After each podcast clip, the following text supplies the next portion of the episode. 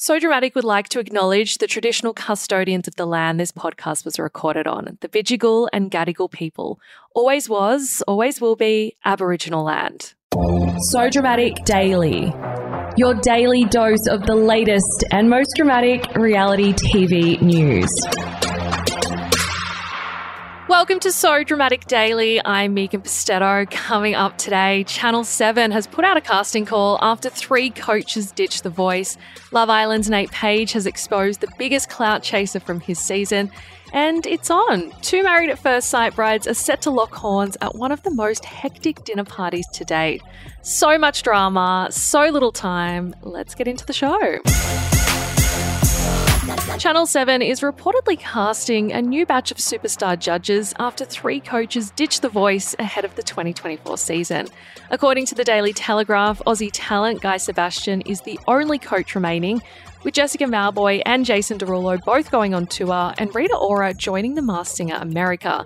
And with filming set to kick off in March, a star studded bunch has been rumoured to take over the show's judging duties. So, who are the rumoured new coaches for The Voice 2024? According to the Daily Telegraph, singer Adam Lambert will be in Australia from March to perform at the 2024 Sydney Gay and Lesbian Mardi Gras party, leading to whispers that he'll be joining the show as a coach. American singer and actress LeAnn Rimes is also rumoured to be sitting in the big red chair alongside Aussie icon Kate Miller Heidke. For the past two years, the winning contestant has been on Team Rita, So, will one of these rumoured new celebs be the next to take the crown, or will it be Guy's time to shine? Love Island's Nate Page has exposed the biggest clout chaser from his season. Now, of course, whenever a new season of Love Island hits the airwaves, it always raises the question of whether the Islanders are on the show for love or fame. And the fifth season of the Aussie iteration was no different. So, when Nate appeared on the Back to Reality podcast, host Haku Chimwaza and Selena Shaw couldn't help but ask who he thought was looking for clout. Laughing at the question, Nate took a few moments before dropping the names I'm sure that everyone had on their minds already. He confessed, I'll say Zach Nunns and Lucinda Strafford. I just think that when they came on the show, they loved the drama. They know what gets likes. He then went on to say that the couple are kind of pushing that narrative for the clout.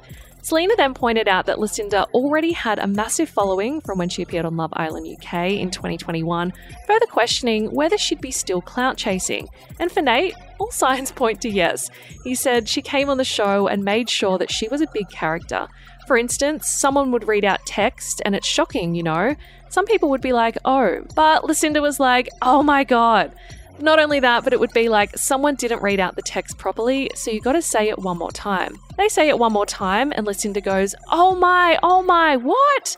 So she's going to get that screen time. And to be honest, this checks out. While they seemed loved up in the Spanish villa, fans have been skeptical of Zach and Lucinda's romance since the show wrapped.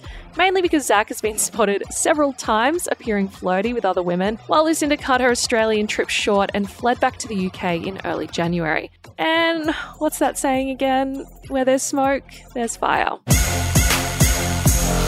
Married at First Sight, Sarah Mesa and Cassandra Allen are set to lock horns in the most hectic dinner parties the experiment has ever seen. We were introduced to both brides in Monday night's premiere episode when they wed their respective husbands, Tim Calwell and Tristan Black.